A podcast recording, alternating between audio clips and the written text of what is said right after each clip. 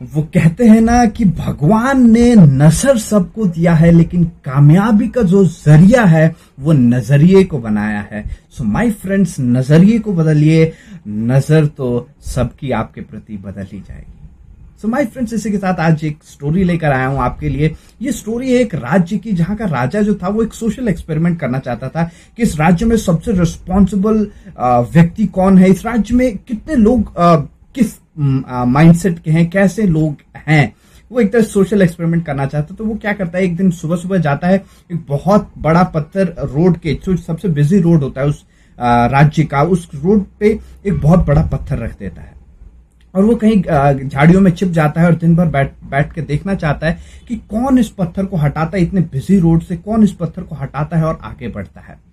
तो दिन शुरू होता है, सभी लोग आने जाने लगते हैं और टू नो सरप्राइज़ बहुत सारे लोग कंप्लेन करने लगते हैं कि ये राजा, इस राज्य का राजा कैसा है, इस इतना बड़ा पत्थर पड़ा हुआ है, कोई हटाने को है ही नहीं। इवन उस राज्य के राज जो मंत्री थे, वो कई सारे मंत्री भी राजा को दोष देने लगे, सबको दोष देने लगे, कोई नहीं हटा रहा है यार, ये क्या हो रहा है कि राज्य में हो क्या रहा है? इतने बड़े बड़े पत्थर रोड पे पड़े हैं, सारा ट्रैफ़िक जाम है। पूरा दिन बीत गया। राजा काफ़ी दुखी हुआ कि इस राज्य में सब लोग केवल कंप्लेन और दूसरों पे ही थोप रहे हैं। कोई तो होगा जो इस पत्थर को आज दिन भर में हटाए। तो ऐसे ही एक वहाँ से किसान गुजरता है और किसान सिर पे टोकरी लेके जा रहा होता है। वैसे उसकी नज़र पड़ती है उस पत्थर पे। पहली बार में किसान थोड़ा देखता है, कोई नहीं है यहाँ पे, कोई उस पत्थर को हटा भी नहीं रहा।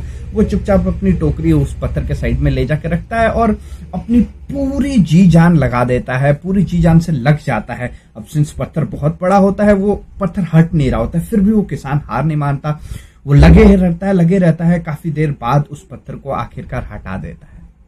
तो जब पत्थर को हटा देता है, वो जाता है अपनी टोकरी वापस उठाने तो वो देखता है वहाँ पे छोटा सा होल बना हुआ है, उस होल में एक पोटली पड़ी हुई है।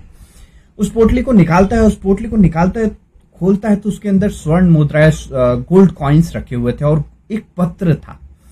उस पत्र को वो निकालता है और पढ़ता है तो उस पर लिखा हुआ था आप इस राज्य के सबसे रिस्पॉन्सिबल व्यक्ति है और राजा इस दे, देश के राजा आपसे बहुत प्रसन्न है और उसका इनाम आपके लिए ये स्वर्ण मुद्राएँ हैं. माय फ्रेंड्स एक छोटी सी कहानी। वो पत्थर हटाने की वो गोल्ड कॉइन पाने की सबके पास अपॉर्चुनिटी थी।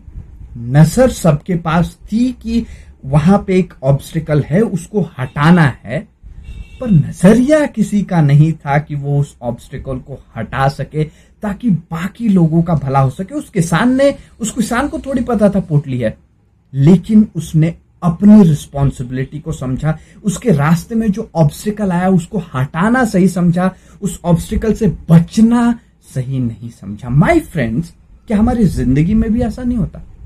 आप अपनी ज़िंदगी को एक बार ध्यान लगा के देखिए, हमारी ज़िंदगी में भी ऐसा ही नहीं होता। जब हम सक्सेस के रास्ते पे चलते कई सारे ऑब्स्टिकल्स आते हैं, कई सारे कई सारे लोग हमको पुल करने की कोशिश करते हैं। बट माय फ्रेंड्स जब हम उन ऑब्स्टिकल्स को ओवरकम करते हैं, तभी हमें रियल सेटिस्फैक्शन रियल हैप्पीनेस और उस प्रोसेस को एंजॉय करने का मज़ा आता है।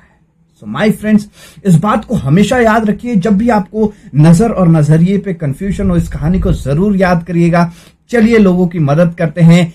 एक साथ बढ़ते हैं, एक साथ सीखते हैं और इस दुनिया को एक बहुत ही बेहतरीन प्लेस बनाने में एक दूसरे की सहायता करते हैं। नमस्कार। Let's learn and grow together my